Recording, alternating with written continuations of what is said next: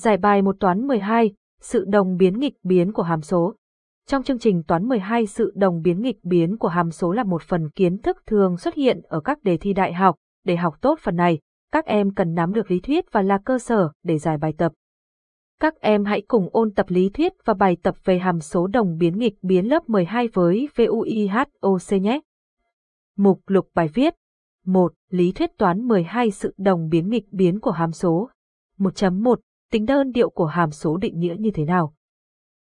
1.2. Điều kiện thỏa mãn để hàm số đơn điệu. 1.3. Các bước xét tính đơn điệu của hàm số. 2. Bài tập về sự đồng biến nghịch biến của hàm số lớp 12. 2.1. Xét tính đơn điệu của hàm số đồng biến nghịch biến lớp 12. 2.2. Phương pháp tìm điều kiện của tham số khi hàm số đơn điệu.